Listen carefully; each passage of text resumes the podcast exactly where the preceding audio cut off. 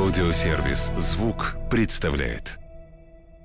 Всем привет, добро пожаловать на новый выпуск подкаста «От звука». Каждый вторник я, Марк Андерсон, приглашаю в гости знаменитых людей, говорю с ними обо всем, о чем можно и нельзя. Сегодня напротив меня сидит автор-исполнитель, так вот правильно будет, наверное, сказать, Анастасия Алентьева. И тут у меня сразу ступор.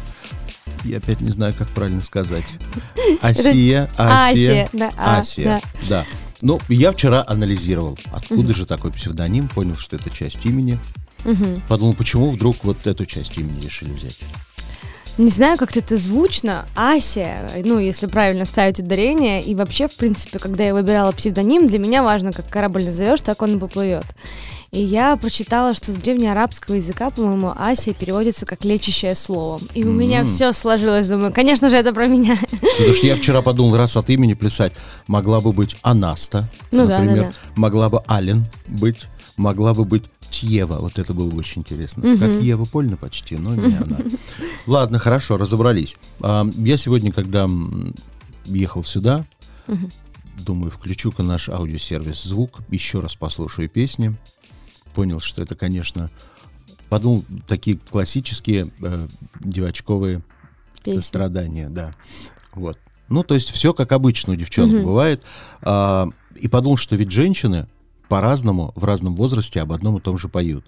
Угу. Сразу у меня в голове там возникли женщины, которые э, поют и сами же пишут. Та же Ева Польна, та же Земфира, та же Алла Пугачева, Ирина Дубцова. Вот ты поешь в своих песнях всегда строго о том, что ты пережила, или иногда все-таки допридумываешь ситуации? Ну, чаще всего, конечно, допридумываю. Не могу сказать, что мне настолько там интересная жизнь, и настолько я впечатлительный человек. Но, или столько есть... раз там ты бросала, да, тебя не, бросали. Да, да, нету такого, что каждую неделю у меня стабильное расставание по пятницам, такого нет. А, ну, конечно, это какие-то, по большей мере, девичьи такие эмоции. Я писала большинство своих песен в юном прям возрасте, девятнадцать-восемнадцать лет, там, двадцать. Угу. И сейчас, когда мне уже двадцать четыре, скоро там двадцать пять, и я понимаю, что вообще, в принципе, песни про любовь мне стало сложнее писать, и уже хочется что-то поменять, что-то делать, но все равно ты впадаешь вот этот цикл, и уже как по накатанной делаешь песни про любовь, потому то, что, что это понимаешь, проще. Что проще, и потому что это, ну, как бы... Ты знаешь, как это раскрыть, да. Хватает такие песни. Хорошо, и... а какие вот еще могли бы быть темы, которые тебе было бы интересно поднять в песнях, но ты понимаешь, что, может быть, аудитория не очень их примет? Um... Я не знаю, мне сложно пока рассуждать, я тоже думаю об этом очень много сейчас в последнее время, но я понимаю, что я как будто бы не доросла до взрослых тем. Угу. И а по верхам проходиться, как вот это юношеский максимализм, мне не хочется. То есть если что-то наносить, то это должна быть какая-то серьезная тема, какие-то ценности уже, ну, важные, семейные, например, да, понимание, там, уважение к старшим. А, какой-то даже, грубо говоря, если мы говорим о деньгах, то правильное обращение с деньгами, помощь угу. ближнему. Какие-то такие постулаты жизненные, которые для меня важны. Но я не могу сказать, что я до конца сама сформировалась. И поэтому об этом сложно писать. Если ты знаешь, что тебя бросили, ты плачешь, и какими фразами ты апеллируешь в этой ситуации, ты понимаешь. А в каких-то серьезных жизненных обстоятельствах я еще, ну, не, мне, может быть, повезло, может быть, наоборот. Я не сталкивалась с очень серьезными жизненными обстоятельствами, когда меня ставили прям в сложную ситуацию. Угу. И поэтому я в какой-то степени такой цветочек, который вырос в теплице. И мне сложно рассуждать о том, как жесток мир, потому что ко мне он таким местом еще не поворачивался. А люди, которые действительно пишут достаточно трагичные и серьезные песни, они, ну, они это переживают, иначе, мне кажется, никак. А, вот те, кого я перечислил, та же Дубцова, Земфира, Польна, Пугачева, кто тебе из них ближе? Земфира. Да? Ну, один период времени я была бешеной фанаткой. У нее немногочисленное количество интервью, я пересмотрела все вот эти возможные кусочки маленькие, просто где она появлялась, переслушивала все ее песни многократно, но вот в юности, да, прям совсем ранней, мне казалось, что это вот мое, потому что в этом очень много какой-то драмы, отрешенности, это все достаточно так меланхолично. Сейчас я понимаю, что, ну, как бы хочется чего-то иного. Ну, и поэтому, конечно, Ирина Дубцова у меня в караоке вообще идет на ура. Ну, и, в принципе, для каких-то переживаний я уже могу понять: ешь, молись, люби, живи, дыши. Я такая, да, да, да, это про меня, это по-женски. То есть все-таки ты растешь в сторону немножечко Аллегровой. Ну да, да, да. Аллегровой, да. Алиды, я думаю, в какой-то степени. Угу. То есть а через какое-то время будем тебя такой видеть. Только комбинезон не надевай. Хорошо. На какой музыке ты росла? А, да на, ну, на плохой, мне кажется. Ну, ну то вот есть у меня не плохая? Было хорошего примера. У меня были вот Мама очень любила Стаса Михайлова, очень любили вот Верку Сердючку, всякие такие песни, которые, ну, на гулянках играют чаще всего. Ну, да. Ну, и были там советские частушки, ну, не советские, ну, mm-hmm. просто были русские частушки, которые садились за столом, у нас огромная семья, и пели мои тетки громким голосом, с матами, и, конечно, я росла вот в этой, как бы, стилистике. Когда мне друзья рассказывают о том, что они садились, и папа им включал на пластинке Битлз, ну... Я не могу, у меня не укладывается в голове, потому что в моей семье такой культуры, как бы, слушания музыки, ее не было, в принципе, отродясь, и поэтому в какой-то степени на мне и отложилось. То есть я не эстетка, я не умею вот как- как-то что-то подать очень искусно, интеллектуально, красиво, аккуратно, во мне просто этого нет. Вот я сибирская девчонка из деревни, которая росла на частушках с матами, и поэтому я из себя как бы чего-то такого сверхъестественного выстраивать и не хочу. Сейчас Машу Распутину сразу вспомню. Да, она же, она с наших краев, она с Новокузнецка, а я с города Белово, это прям рядышком. Не становись, как Маша Распутина. Вот если бы тебе сегодня предложили написать стихи для целиком, для полноценного альбома любого исполнителя, кого бы ты выбрала? Очень, очень сложный вопрос, интересный, конечно, но, во-первых, у меня проблемы с самооценкой, поэтому мне кажется, что каждый, что что-то пишет, он по-любому лучше меня. Угу. И мне легче писать для тех, кто, как бы, ну, младше, немного, немного даже в какой-то степени, меньше опыта имеет, так. да, грубо говоря, скажем так, помягче наоборот. А, поэтому для взрослого артиста я бы точно не решилась. А, возможно, для какого-нибудь блогера, диктокера, что-то такое. А, значит, что есть в твоей биографии? Ты записывала кавер-версии, uh-huh. размещала их в интернете, люди смотрели, людям нравилось, и вскоре, как написано, одну из твоих работ увидел Фадеев, uh-huh. Макс Фадеев, и добавил дальше запись в категорию «Выбор недели». А как все это происходит? Мне всегда нравятся эти истории. Помню, вот с Джастином uh-huh. Бибером мы долго беседовали. Потом выяснил, что это был не он. Просто меня обманули. Там вот есть же эта чудесная, красивая история. Вот он спел, в Ютьюбе все увидели, и за ночь он стал большой звездой. Я в это категорически не верю. Считаю, что компания Universal просто очень хорошо все это придумала и сделала. У тебя как слово? Вот ты понимаешь, что у тебя есть такая история, что ты проснулась там на следующий день звездой? Нет, вообще такой истории нет. У меня очень постепенно эти этапы происходят в жизни, какого-то становления и развития, и, в принципе, популяризации моего творчества. Хорошо. Какой из этапов был вот почти сказочный? Когда кто-то обратил внимание. Проект песни на ТНТ. Вот угу. это было очень громко для меня, потому что я действительно... Получилось так, что с удачной песней туда пришла. Вот эта девичья история, эти страдания, которые всегда отзываются. Я тогда еще была такая наивная девчонка. Хлопала глазами и говорила: меня бросили, меня бросили. И все девчонки, которые сидели перед экранами, они нашли во мне себя. Угу. И давай мне писать. И, то есть буквально за несколько дней там на меня в Инстаграме подписалось сорок тысяч человек. Моя песня попала в чарты. Мне давай люди писать. До этого никогда такого не было в моей жизни. А тут я получала ежедневно огромное количество километровых сообщений о том, какая же ты умничка, как же ты меня поддержала. Но я не могу сказать, что я прям зазвездилась и поняла, что это моя слава. Наоборот, меня как-то это саму, наверное, тогда вытянуло из э, депрессника. Мне казалось, что ничего не получается, все надо менять профессию, заниматься какими-то серьезными делами, как родители и говорили. Mm-hmm. А вот проект песни, он действительно дал большой такой рывок. Хотя mm-hmm. и когда Максим Фадеев меня выбрал, это было лето, я была у родителей, записала это видео, он там выставил к себе, и обязали, ну, обещали, что с нами свяжутся. И я месяц сидела и ждала, что с нами свяжутся, но никто со мной не связался конкретно. И было ожидание чего-то великого, потому mm-hmm. что на тот момент мне казалось, что Максим Фадеев, ну, это просто лучший продюсер, он действительно очень крутой музыкант, и он как бы чувствует артистов, он знает, продюсер что с ними хороший. И продюсер очень... Было у тебя такое, что ты в голове представляла, что шоу-бизнес это так, а когда ты уже стала частью его, поняла, что это совсем не так? А, сложно пока судить, потому что я часть вот такого юного еще угу. шоу-бизнеса, который около там интернета, тиктока. Но тем не менее ты уже по правилам играешь этого шоу-бизнеса. А, ну да. Что совсем не так, как ты думала? А, я, дум... я, я не думала, что надо столько много работать. Угу. Ну, то есть мне казалось всегда, это классно, ты вышел, выступил, все прикольно. Одну больше... песню спел, потом да. куча промо-промо-промо, веселье, да, отели. Ты с одним хитом год катаешься, да. вообще все классно, ничего больше не нужно делать. Одна песня на радио попала, ты звезда. На самом деле все гораздо сложнее. И это не только работа там твоей команды и твоя, это просто вот, ну, в какой-то степени удача. Ты людям либо нравишься, либо не нравишься. И тут как бы такой вопрос... Не знаю, насколько есть смысл себя как-то корректировать прямо до неузнаваемости, чтобы понравиться людям, но если самоцель твоя — это как бы потешить самолюбие и как бы понравиться людям, то, наверное, стоит, но мне просто это сложно, и даже когда мне говорят, что вот, тебе нужно быть более, я не знаю, общительной, ты приходишь в компанию, общайся со всеми, знакомься, а я понимаю, например, что, ну, я так не умею, мне сложно коммуницировать с людьми, я больше такой интроверт, мне сложно нравиться, если это происходит неестественным путем, mm-hmm. ну, то есть как-то эм, я думала, что будет проще, конечно же. Я думала, что будет больше веселья, будет все так радужно и классно, и куча денег, и наряды. А ты понимаешь, что ты на самом деле, когда в это вступаешь, ты несешь ответственность не только за себя, у тебя появляется команда, и каждому как бы ты, ну, обязан платить денежку, ты отвечаешь за их на данный момент, как бы, ну, жизненное положение. И там и начал уже кому-то к тому этапу помогать, там, родителям, друзьям, я не знаю, братьям, сестрам, и ты понимаешь, что все, тебе уже сейчас нельзя сдуться, но тебе ответственность уже есть кое-какая материальная. И это не просто так весело и классно. Ты это делаешь иногда, потому что это просто работа. Бывает такое, что когда ты смотришь на кого-то нового, талантливого, внутри так ёкает, типа, интереснее меня человечек. А, да, но я это, как-то мне проще это признавать. Я говорю, из-за моей uh-huh. заниженной самооценки... Э- Я всех считаю чуть-чуть лучше, но и в целом у меня нет такой прям конкуренции. Я как-то к творчеству отношусь так, что каждому дается по его заслугам.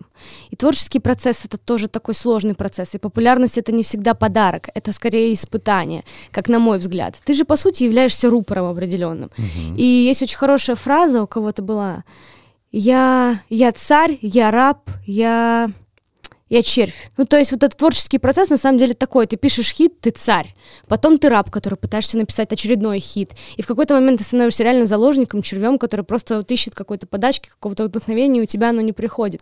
И это самое страшное. А, ну, потерять вдохновение можно очень легко. Это как бы очень сильно зависит от душевной организации, мне кажется. Ну, если ты не куришь какую-нибудь там ерунду mm-hmm. или не, не бухаешь, грубо говоря, то это очень тонкая материя. И здесь, если ты проваливаешься в какую-то злость, в негатив, в зависть, потом тебе очень тяжело выбраться. Я не могу сказать, что я святая, но и мне тоже бывает такое. Я действительно смотрю и думаю, как она круче меня так пишет вообще, как у нее получается, откуда она? Это все нечестно.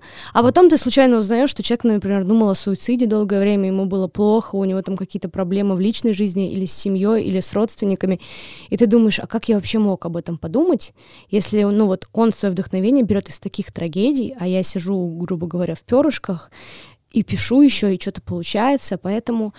Я признаю, если человек лучше, я это чувствую, но это природа же дано многим. Ну, то есть, если голос крутой, я не могу сказать, что это, ой, овца, да она по-любому там, вообще-то это не, не ее голос, это фонограмма.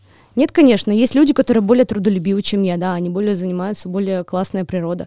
С этим ничего не поделаешь. Ну, вот я знаю, что в твоей жизни есть одна большая проблема, угу. ты живешь с ней как-то, ты не умеешь танцевать. Ой, я даже хотела буквально пару недель назад записаться на танцы, но не сложилось. Ну, как-то я, Бог меня отводит от этого, от этой грязи. Хорошо, ты когда да, смотришь, когда кто-то танцует, ты хоть пытаешься у телевизора сама повторить? А нет, а, вообще не пытаюсь. То есть знаешь, что бесполезно?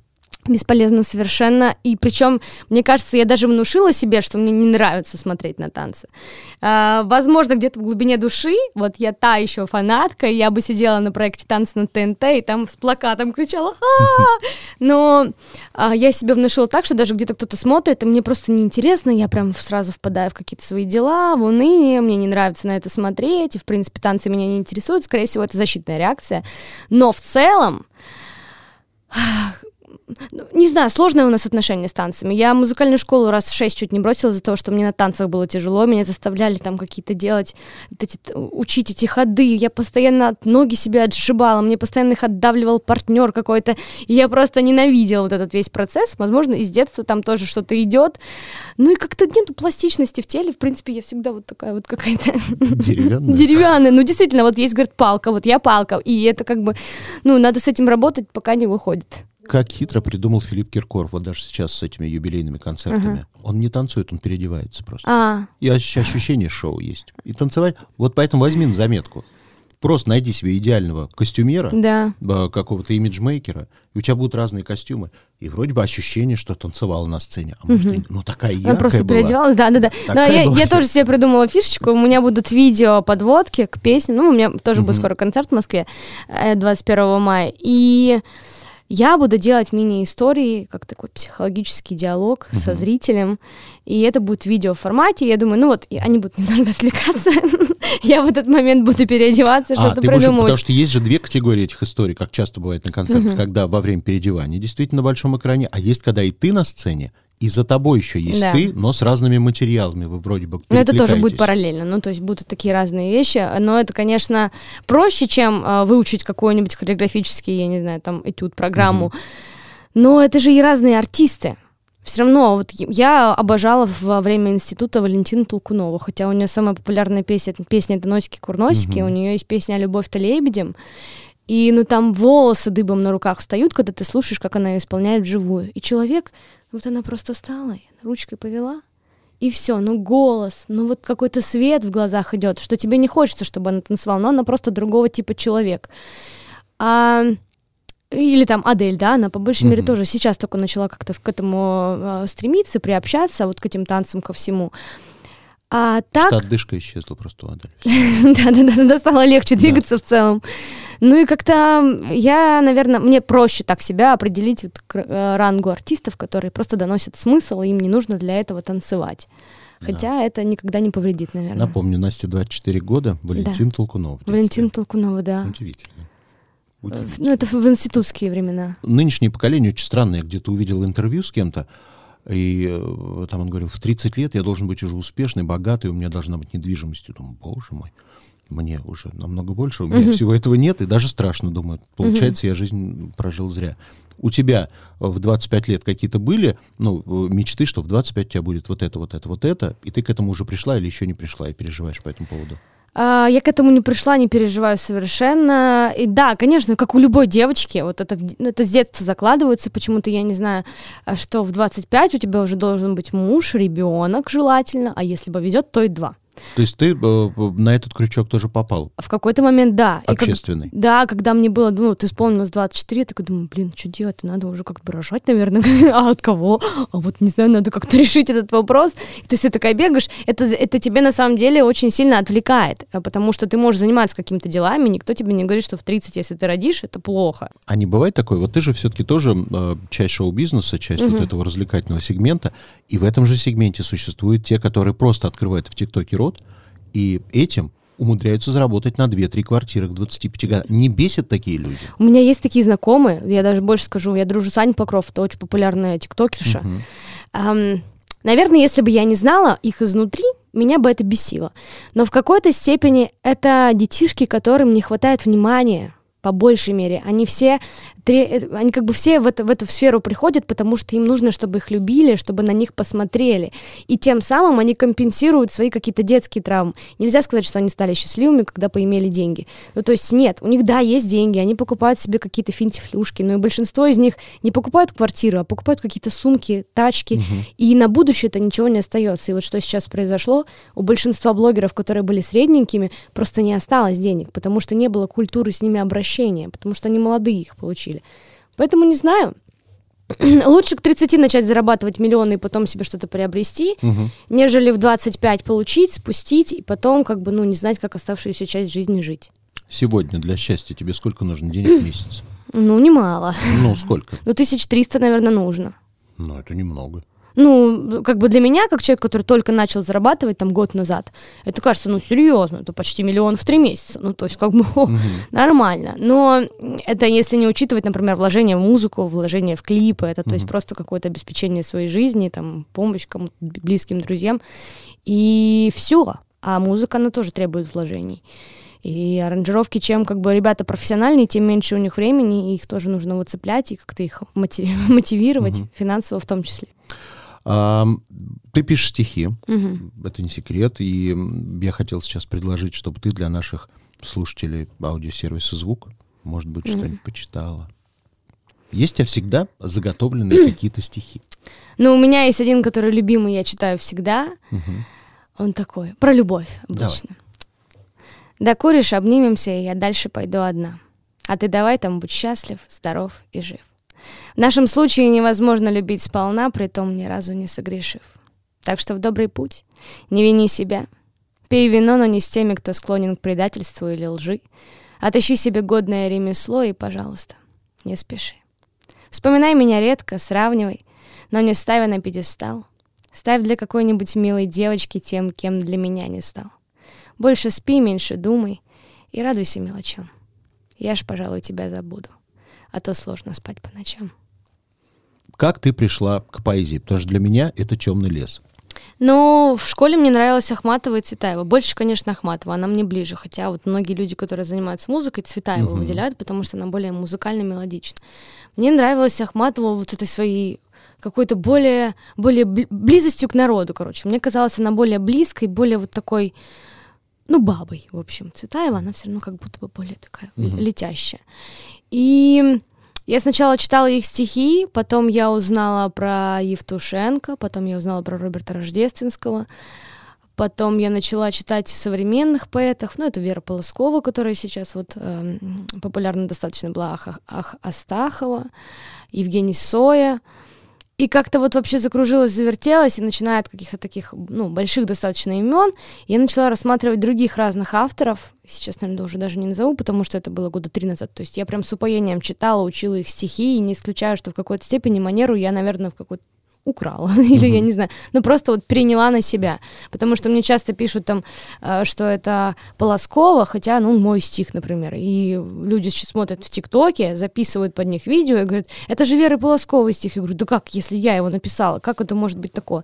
Была тоже ситуация, что девочка пришла и рассказывала на уроке литературы стих, и ей сказали, что Ахматова преподавательница. Я говорю, у тебя какая-то преподавательница, ну, ну, у Ахматовой-то стихи все можно понимать, как бы, и слышать даже какие-то слова, просто даже элементарно по-фонетически таких не употребляли. И мне очень нравилось, я учила, я много читала вечерами, прям вот книги, книги у меня летели поэтов огромными. Асадова я очень любила один период, у меня просто была безграничная к нему любовь. И мне кажется, проблема школы в том, что тебе действительно дают классику, но не всем она близка. И те же стихотворения Бродского, которые нам дают по программе, ну они в детях не отзываются, детям очень сложно это понимать. Это можно понять, наверное, уже в более каком-то взрослом, осознанном возрасте, хотя бы какую-то, если ты долю из этого пережил. Не знаю. Я просто к этому пришла сама. Так, давай поговорим о твоем первом сольном концерте двадцать первого мая. Угу. Ты веришь в эти истории первой блинкомом или что-нибудь еще? Или как? А... Боишься? На самом деле нет. нет. Наверное, я так долго к этому шла, к большому первому сольному концерту, потому что коронавирус, очень много было ограничений, и так как такового большого концерта у меня еще не было. Ты его уже пережила несколько раз в голове от концерта. Да, я несколько раз уже была готова вот, вот выходить, и все, этого не случалось. Но ты эмоции-то эти в голове уже у себя прокручиваешь, и... Первый блин у меня был достаточно давно. После песен у меня был первый сольный концерт в Москве в китайском «Летчике», где было сто пятьдесят человек. пятьдесят из них, там, может быть, даже семьдесят, это были мои друзья, приглашенные гости. И несмотря на то, что это было непрофессионально, с моей стороны тоже, была куча каких-то друзей и гостей, которые со мной вместе на сцене пели. Ну, ну, был полностью аврал. Музыкантов не было, мы просто под минусовки стояли, пели. Песни в не, не тех тональностях мне друг на фортепиано играл. И то есть это было максимально сумбурно, но эмоции даже от этого мы получили все колоссальные, какие-то максимально позитивные. И люди пришли, они, наверное, многого и не ждали, поэтому все сработало. Сейчас сложнее, я не видела свою аудиторию как таковую вообще лично в глаза. Я не представляю, кто это, кто вообще придет на мой концерт. Будто девчонки маленькие какие-то с разбитыми сердцами, взрослые девчонки, может, это пары, mm-hmm. или, может, наоборот, парни, которые вот хотят себе такую девушку, не знаю, разные же типажи. И, конечно, волнительно от ожидания того, какие люди придут. Как бы и в себе-то я, наверное, в какой-то степени уверена. Ну, я что, не спою? Спою. Музыканты у меня классные, они все отыграют. А тебе нужно, стоя на сцене, видеть в первом ряду какие-то блицы, которые тебя успокаивают? Да. Кто должен быть там? Не знаю даже кто. Какая-нибудь девочка, которая будет плакать и подпевать каждую песню. Ну, вот то есть не обязательно мне... это твои хорошие знакомые должны Нет, быть. Знакомые вообще не хочу их видеть. Пускай они где-нибудь вдалеке сидят. Не хочу, потому что я знаю их лица. Там не будет ничего хорошего. А вот какая-нибудь девочка, да, действительно, ко мне, у меня есть несколько поклонниц, которых я в Инстаграме постоянно вижу. И они несколько раз ходят там на бесплатные выступления, которые в Москве проходят. И если они там будут, я даже готова им билеты подарить. Если так получится, что они придут. Просто их видеть лица, то, что они действительно, вот им нравится эта музыка, и неважно, там, хит это или не хит, просто песня, которую послушал десять человек, им тоже зайдет. И А всех остальных, наверное, видеть не хочу. Вот когда человек стоит с равнодушным лицом, мне плохо становится. Я не, не могу себя переключить, хотя это не профессионально, но я понимаю, что да чё ж тебе не хватает? Ну хочешь, я и так сделаю, и так. Ну сейчас вот эта песня будет «Как тебе?» И он опять стоит с этим равнодушным лицом, думаешь, да ёлки-палки. Они, как правило, вечеринку после концерта ждут уже. Да, да, да, они уже ждут, они, может, там кого-то девчонок да. выглядывают, а я ему что-то со своими песнями, да, но ему нафиг не надо, по идее. Так, давай поиграем в игру. Есть uh-huh. такая игра «Я никогда не». Даю тебе ситуацию. Uh-huh. Ты уж отвечай, было такое в твоей жизни uh-huh. или нет. Я никогда не стучала на одноклассников в школе. Ой, стучала. У да меня, ладно? Да, у меня родная сестра, ой, двоюродная сестра со мной училась в, этом, в школе в, в одном классе. И я постоянно ее сдавала. И тетка на нее так орала. И она меня просто ненавидела, что даже в какой-то момент перешла в другую школу. А зачем ты так делала? Я хотела ей лучше сделать. Я думала, она будет учиться, ее не будут ругать, она не будет трешница. А я всегда была отличницей, и мне хотелось... Говорю, Дашка, ну давай, ну ты чё, ну можно же просто вот это сделать. Упражнение простое. Она такая, да я не понимаю ничего. Я говорю, Даш, да давай. Даша приходила домой, говорила, что ничего не задали. Я звонила Вере, говорила, Вера, у нас там дофига упражнений, сядь, пожалуйста, займись. Это было ужасно. Я никогда не совершала крупной покупки, о которой потом очень жалела. Ой, совершала. Вот твои, твоя самая первая покупка, когда появились деньги. Ой, я купила себе платье какое-то да. брендовое. За шестьдесят тысяч или за семьдесят. Идиотка, ни разу его не надела. Пришла, показалась дома, говорю, смотрите, какое платье. Мне говорит, Настя, ну какое-то, ну, как легкое поведение. Такое платье, короткое какое-то, красное, леопардовое, непонятно. А я увидела бренд, думаю, ну все, мне надо срочно в скидках. Как раз-таки Цум Дисконт, оно стоило там триста, я его взяла за шестьдесят. Надо брать, покупка просто вот драгоценнейшая. Пришла, показалась, мне у виска покрутили, сказали, ну ты что-то как-то это. И я, у меня так оно и лежит, я ни разу его никуда не надела. Приберите. Очень жаль. Еще, может, двадцать первого мая на концерт. Может, да, да, да, да, или к сорока годам, да. Как раз-таки леопардовый, красный. Я никогда не хотел поменять что-то в своей собственной внешности. Хотела. Хотела себя сделать грудь, так. Как многие девчонки, но потом как-то я успокоилась вообще совершенно. И... Ну что, вот сейчас у меня есть, мне кажется, нос какой-то большой, но в целом прям так, что вот у меня это была какая-то моя идея, которая меня преследовала, нет, такого не было. Когда думаешь, в каком возрасте ты поймешь, что ничего уже менять не надо? Я думаю, что уже через год. Хорошо, быстро у тебя все меняется. А я никогда не заводила аккаунт в Тиндере. О, заводила. Я даже как-то я рекомендовала, рекламировала его, что ли, где-то у себя. Нет, угу. Мне не понравилось. Я ни с кем нормальным там не познакомилась. Я не знаю, как это происходит. Ну, то есть это всегда какие-то попадались ребята мне странные. Может, я как-то так выбирала. Не Хорошо. Знаю. Я никогда нигде не платила за парня. Ну, бывает такое. Бывает, что я прихожу там либо за друзей, либо там даже за молодого человека, если у него нет с собой э, на карте, просто наличка, проще оплатить карты, чтобы... То есть ты по этому поводу не заморачиваешься? Вообще не заморачиваюсь. Я никогда не залезала в телефон своей второй половины. А, вообще, в принципе, наверное, залезала. Ну, вот на, как бы в этих отношениях, мне кажется, нет. Нет такой нужды как будто бы. Угу. Я никогда не гуглила себя. А, всегда гуглю себя. Что последний раз интересного прочитала? Ой. Что не соответствует действительности. Там были какие-то подробности о моих личных отношениях, которых я сама не знала. О первых, там, про какого-то мальчика, чуть ли не имя его, от чего он от меня mm-hmm. ушел. Вот, то есть, прям такие подробности. Я похихикала, такая скинула подружкам с, из родного города. Они такие, ну да, в целом все точно. И, мальчика в принципе, не помним, все. Но вообще Мальчика не точно, помним, да. но все точно. Хорошо. Я никогда не ретушировал свои фото. Ой, это я делаю регулярно. Что чаще всего меняешь? А прыщики убираю. Ну, то есть у меня это основная была проблема. Лет до двадцати двух у меня прям были активные проблемы с лицом. Я очень стеснялась. А еще я в тот период была килограмм на пятнадцать побольше. То есть я была прям такая сдобная булочка. У меня были огромные щеки mm-hmm. с прыщами. И я, конечно, их уменьшала и убирала эти прыщики. Сейчас стараюсь этого не делать, но все равно бывает. Я никогда не писался от смеха. От смеха нет. Я никогда не накручивала просмотры в интернете. Этого тоже не делала. Так, я никогда не была в секс-шопе. Была. Ну, как там? Да нормально в целом. Я считаю, что как бы каждому стоит посидеть в какой-то степени. Какой-нибудь товар пробила на кассе? Да, ну да? Как бы нет. Я считаю, что это нормально на самом деле. Это как будто бы сейчас об этом не говорят, но я не вижу в этом ничего плохого. Это как бы удовольствие каждого человека. Он сам себе выбирает, как бы, что, что ему нравится, что не нравится.